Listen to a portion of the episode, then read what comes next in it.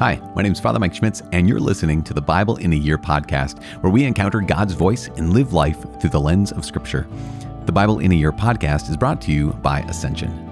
Using the Great Adventure Bible timeline, we'll read all the way from Genesis to Revelation, discovering how the story of salvation unfolds and how we fit into that story today. This is day 29, and we are reading from Exodus chapter 4 and chapter 5 from Leviticus chapter 4 and from Psalm 46. As always, I'm reading from the Revised Standard Version, the Catholic edition, um, specifically the Great Adventure Bible um, from Ascension. And if you want to follow along, not only with your ears, but also with your eyes, you can download your Bible in a Year reading plan by visiting ascensionpress.com slash Bible in a Year. Really simple. Just type in your email, I believe, and it will give you access to that uh, Bible in a, in a year reading plan. And be sure also to subscribe to this podcast in whatever app you are using to listen to the Word of God. So good. What a great gift to be able to be together and to listen, to journey with the people of God, with the holy people of Israel, with God's chosen people, as covenantal people ourselves, as people who've been brought into the covenant, um, to be able to see the many ways in which God has heard the cries of his people and has come to meet them. Because we also raise up our cries to the Lord, asking that he meets us. Today, I go once again reading from Exodus chapter 4 and 5, from Leviticus chapter 4, and from Psalm verse 46. Exodus chapter 4 and chapter 5. Then Moses answered, But behold, they will not believe me or listen to my voice, for they will say, The Lord did not appear to you. The Lord said to him, What is that in your hand? He said, A rod. And he said, Cast it on the ground. So he cast it on the ground, and it became a serpent, and Moses fled from it. But the Lord said to Moses, Put out your hand and take it by the tail. So he put out his hand and caught it, and it became a rod in his hand, that they may believe that the Lord, the God of their fathers, the God of Abraham, the God of Isaac, and the God of Jacob, has appeared to you. Again, the Lord said to him, Put your hand into your bosom.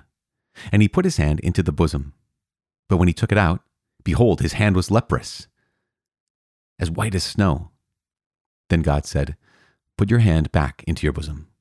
So he put his hand back into his bosom, and when he took it out, behold, it was restored like the rest of his flesh. If they will not believe you, God said, or heed the first sign, they may believe the latter sign. If they will not believe even these two signs or heed your voice, you shall take some water from the Nile and pour it on the dry ground, and the water which you take from the Nile will become blood upon the dry ground. But Moses said to the Lord, O oh my Lord, I am not eloquent, either heretofore or since you have spoken to your servant, but I am slow of speech and of tongue. Then the Lord said to him, Who has made man's mouth? Who makes him mute or deaf or seeing or blind? Is it not I, the Lord? Now therefore go, and I will be with your mouth and teach you what you shall speak. But he said, O oh my Lord, send, I pray, some other person. Then the anger of the Lord was kindled against Moses, and he said, Is there not Aaron your brother, the Levite? I know that he can speak well, and behold, he is coming out to meet you, and when he sees you, he will be glad in his heart. And you shall speak to him, and put the words in his mouth, and I will be with your mouth and with his mouth, and will teach you what you shall do. He shall speak for you to the people, and he shall be a mouth for you, and you shall be to him as God. And you shall take in your hand this rod, with which you shall do the signs. Moses went back to Jethro, his father in law, and said to him, Let me go back, I beg, to my kinsmen in Egypt, and see whether they are still alive. And Jethro said to Moses, Go in peace. And the Lord said to Moses in Midian, Go back to Egypt, for all the men who were seeking your life are dead. So Moses took his wife and his sons and set them on a donkey and went back to the land of Egypt. And in his hand Moses took the rod of God. And the Lord said to Moses, When you go back to Egypt, see that you do before Pharaoh all the miracles which I have put in your power, but I will harden his heart, so that he will not let the people go. And you shall say to Pharaoh, Thus says the Lord, Israel is my firstborn son. And I say to you, Let my son go, that he may serve me. If you refuse to let him go, behold, I will slay your firstborn son. At a lodging place on the way, the Lord met him and sought to kill him. Then Zipporah took a flint and cut off her son's foreskin and touched Moses' feet with it and said, Surely you are a bridegroom of blood to me. So he let him alone. Then it was that she said, You are a bridegroom of blood because of the circumcision. The Lord said to Aaron, Go into the wilderness to meet Moses. So he went and met him at the mountain of God and kissed him. And Moses told Aaron all the words of the Lord which he had been sent to him, and all the signs which he had charged him to do. Then Moses and Aaron went and gathered together all the elders of the sons of Israel. And Aaron spoke all the words which the Lord had spoken to Moses, and did the signs in the sight of the people. And the people believed. And when they heard that the Lord had visited the sons of Israel, and that he had seen their affliction, they bowed their heads and worshipped. Afterward, Moses and Aaron went to Pharaoh and said, Thus says the Lord, the God of Israel Let my people go, that they may hold a feast to me in the wilderness. But Pharaoh said, Who is the Lord, that I should heed his voice and let Israel go? I do not know the Lord, and moreover, I will not let Israel go. Then they said, The God of the Hebrews has met with us. Let us go, we beg, a three days' journey into the wilderness and sacrifice to the Lord our God, lest he fall upon us with pestilence or with the sword. But the king of Egypt said to them, Moses and Aaron, why do you take the people away from their work? Get to your burdens. And Pharaoh said, Behold, the people of the land are now many, and you make them rest from their burdens? The same day Pharaoh commanded the taskmasters of the people and their foremen, You shall no longer give the people straw to make bricks, as heretofore. Let them go and gather straw for themselves. But the number of bricks which they have made heretofore you shall lay upon them. You shall by no means lessen it, for they are idle. Therefore they cry, Let us go and offer sacrifice to our God. Let heavier work be laid upon the men, that they may labor at it and pay no regard to lying words. So the taskmasters and the foremen of the people went out and said to the people, Thus says Pharaoh, I will not give you straw. Go yourselves, get your straw wherever you can find it, but your work will not be lessened in the least. So the people were scattered abroad throughout all the land of Egypt to gather stubble for straw. The taskmasters were urgent, saying, Complete your work, your daily task, as when there was straw and the foremen of the sons of Israel, whom Pharaoh's taskmasters had set over them, were beaten and were asked, Why have you not done all your task of making bricks today as before? Then the foreman of the sons of Israel came and cried to Pharaoh, Why do you deal thus with your servants? No straw is given to your servants, yet they say to us, Make bricks. And behold, your servants are beaten, but the fault is with your own people. But he said, You are idle. You are idle, therefore you say, Let us go and sacrifice to the Lord. Go now and work, for no straw shall be given you, yet you shall deliver the same number of bricks. The foreman of the sons of Israel saw that they were in an evil plight when they said, You shall by no means lessen your daily number of bricks. They met Moses and Aaron, who were waiting for them, as they came forth from Pharaoh, and they said to them, The Lord look upon you and judge, because you have made us offensive in the sight of Pharaoh and his servants and have put a sword in their hand to kill us. Then Moses turned again to the Lord and said, O Lord, why have you done evil to this people? Why did you ever send me? For since I came to Pharaoh to speak in your name, he has done evil to this people, and you have not delivered your people at all.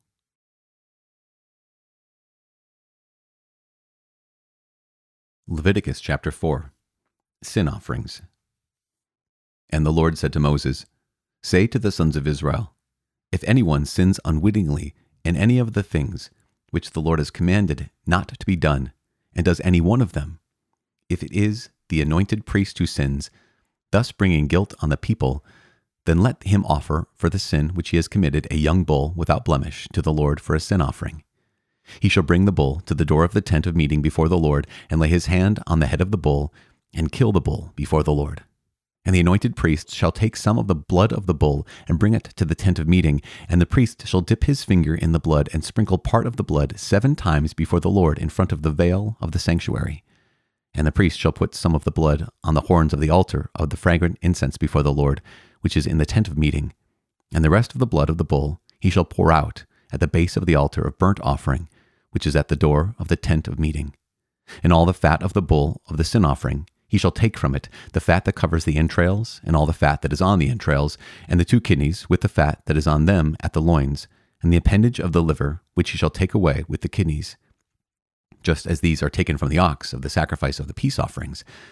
and the priest shall burn them upon the altar of burnt offering. But the skin of the bull and all its flesh, with its head, its legs, its entrails, and its dung, the whole bull he shall carry forth outside the camp to a clean place, where the ashes are poured out, and shall burn it on a fire of wood. Where the ashes are poured out, it shall be burned.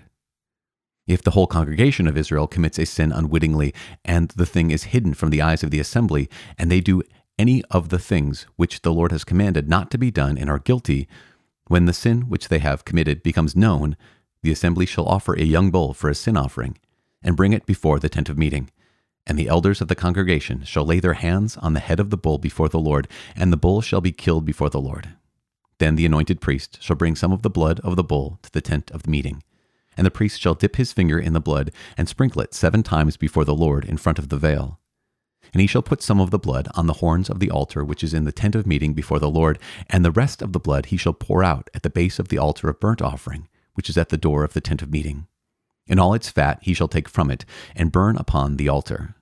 Thus shall he do with the bull, as he did with the bull of the sin offering. So shall he do with this. And the priest shall make atonement for them, and they shall be forgiven. And he shall carry forth the bull outside the camp, and burn it as he burned the first bull. It is the sin offering for the assembly. When a ruler sins, doing unwittingly any one of all the things which the Lord his God has commanded not to be done, and is guilty, if the sin which he has committed is made known to him, he shall bring as his offering a goat, a male without blemish, and shall lay his hand upon the head of the goat, and kill it in the place where they killed the burnt offering before the Lord. It is a sin offering. Then the priest shall take some of the blood of the sin offering with his finger, and put it on the horns of the altar of burnt offering, and pour out the rest of its blood at the base of the altar of burnt offering and all its fat he shall burn on the altar, like the fat of the sacrifice of peace offerings. So the priest shall make atonement for him for his sin, and he shall be forgiven. If any one of the common people sins unwittingly in doing any one of the things which the Lord has commanded not to be done and is guilty, when the sin which he has committed is made known to him, he shall bring for his offering a goat, a female without blemish, for his sin which he has committed. And he shall lay his hand on the head of the sin offering, and kill the sin offering in the place of burnt offering. And the priest shall take some of its blood with his finger, and put it on the horns of the altar of burnt offering, and pour out the rest of its blood at the base of the altar. And all its fat he shall remove, as the fat is removed from the peace offerings, and the priest shall burn it upon the altar for a pleasing odor to the Lord, and the priest shall make atonement for him, and he shall be forgiven. If he brings a lamb as his offering for a sin offering, he shall bring a female without blemish and lay his hand upon the head of the sin offering, and kill it for a sin offering in place where they kill the burnt offering. Then the priest shall take some of the blood of the sin offering with his finger, and put it on the horns of the altar of burnt offering, and pour out the rest of its blood at the base of the altar. And all its fat he shall remove, as the fat of the lamb is removed from the sacrifice of peace offerings, and the priest shall burn it on the altar, upon the offerings, by fire to the Lord. And the priest shall make atonement for him for the sin which he has committed, and he shall be forgiven.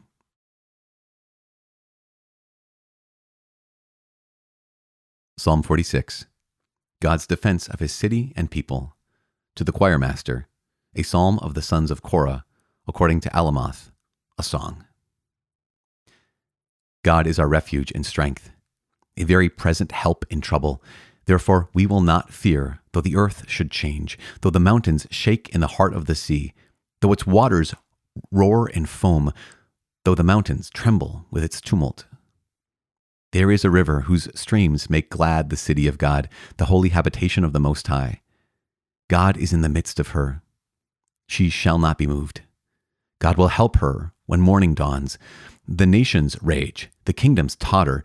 He utters his voice, the earth melts. The Lord of hosts is with us. The God of Jacob is our refuge. Come, behold the works of the Lord, how he has wrought desolations in the earth. He makes wars cease to the ends of the earth. He breaks the bow and shatters the spear. He burns the chariots with fire. Be still and know that I am God. I am exalted among the nations. I am exalted in the earth. The Lord of hosts is with us. The God of Jacob is our refuge.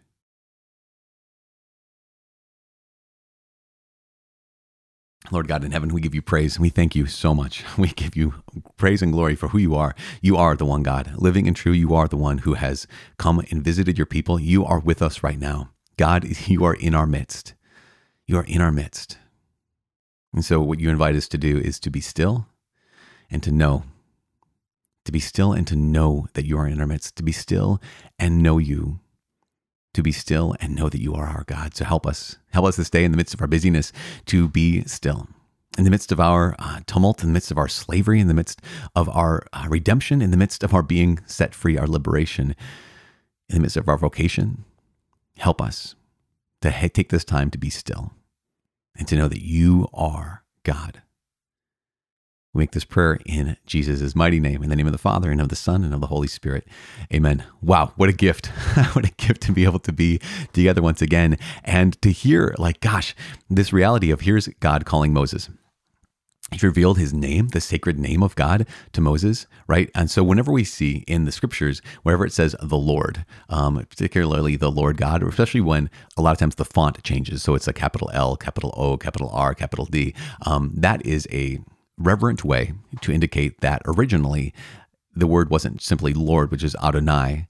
Uh, the word Elohim, you know, um, the word was originally the sacred name of God, I am who I am, which is also known in fancy uh, terms, the tetragrammaton, which is the YHWH, what we typically refer to as the holy name of God or Yahweh. Whenever we see that capitalized L O R D, that is the Lord God being referred to by his proper name, the name that he had re- re- revealed to Moses before this. Now, here is the personal God. And then why is that so important? Quick question why is that so important? One of the reasons it's so, so important is because in the ancient world, they had a deeper appreciation for proper names. We've kind of lost that a little bit where you can reveal your name to anybody because we like, oh, that's who I am, that's my name.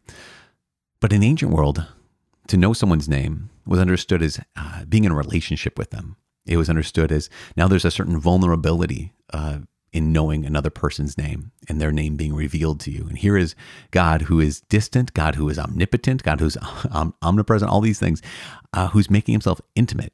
He's making himself personal. I mean, make, he's always been personal, but he's revealing himself in a personal way. And he says, This is my name. When you call upon my name, you're calling upon me as a personal God. Um, and so this personal God now is called this person, Moses, to go to Pharaoh. And it's interesting to see how here's Moses, who has seen a miracle. He's seen a couple different miracles, and he's still unconvinced of the fact that the Lord God will be with him, that this personal God will be enough. And so he says, he defers and says, Well, let you know, my let my brother Aaron speak instead, because he can speak well and I don't speak well. Even though God has just given him two miracles, right? The miracle of the rod turning into a serpent, where I love the fact that Moses sees this rod become a serpent and runs away. Because I'm like, yep, that's what I would do too. Um, but then he, you know, take, grabs it by his tail, becomes a rod again. And the same thing with his hand, putting it into his bosom and it becoming leprous, and then putting it there again and having it become clean. That there is this reality that God is saying, listen, Moses, you don't actually know me yet. I've revealed my name to you, but you don't know the depth to which you can trust me. And that's why he keeps saying, I am the God of your fathers that again i'm largely unknown to you and this is would have been the case that the lord god would be largely unknown to moses. I mean the family of israel has been living in slavery. They've held on to the stories of the lord god revealing himself to abraham and isaac and jacob but you can imagine the degree to which they he would still be largely unknown to them. And so when god does call moses and to do this dangerous thing you can understand how Moses would be hesitant. Not only that, he has reason to be hesitant, right? You have Pharaoh who could, you know, destroy his life and with a snap of his fingers. But you also have the people of Israel. And this is one of the more difficult uh, moments of, well, it's a lot of and amongst a lot of difficult moments, here's a very difficult moment for the people of Israel when Moses and Aaron come along and they say, "The Lord God wants to set you free," and Pharaoh says, "Oh, really? Um, you want to go and worship me?" That's and also keep this in mind. We've mentioned it before, but it's really important to note. It's why do you want to be set free to go and serve the Lord? That word to serve is actually the word to worship. So keep that in mind. Always keep that in mind. The goal of freedom is not just simply freedom for freedom's sake, not just simply freedom from, but freedom for. And freedom for what? Freedom for worship, to be able to worship the Lord God. And so Pharaoh says, Oh, really? You have all this time you want to take off and worship? If you have that much time that you want to devote to other things other than work, then I'll give you more work. And it's interesting to note this. One is the fact that that would be a the, the, the anger of the people of Israel towards Moses and Aaron, saying, You've just interrupted our lives, is so interesting because you're like, Wait, I've interrupted what kind of life? I've made it more difficult for you to be a slave. You'd rather just be left alone as a slave as opposed to having your life more difficult because I'm actually trying to set you free. There's something, this weird paradox, this weird uh, tension here in this moment. But also, there's something really remarkable that we can apply to our lives. And that is this. That is, here's Pharaoh who says, oh, Already, you have time to worship? Well, I'm going to give you more work so you don't have time to think about worship. You don't have time to think about your God.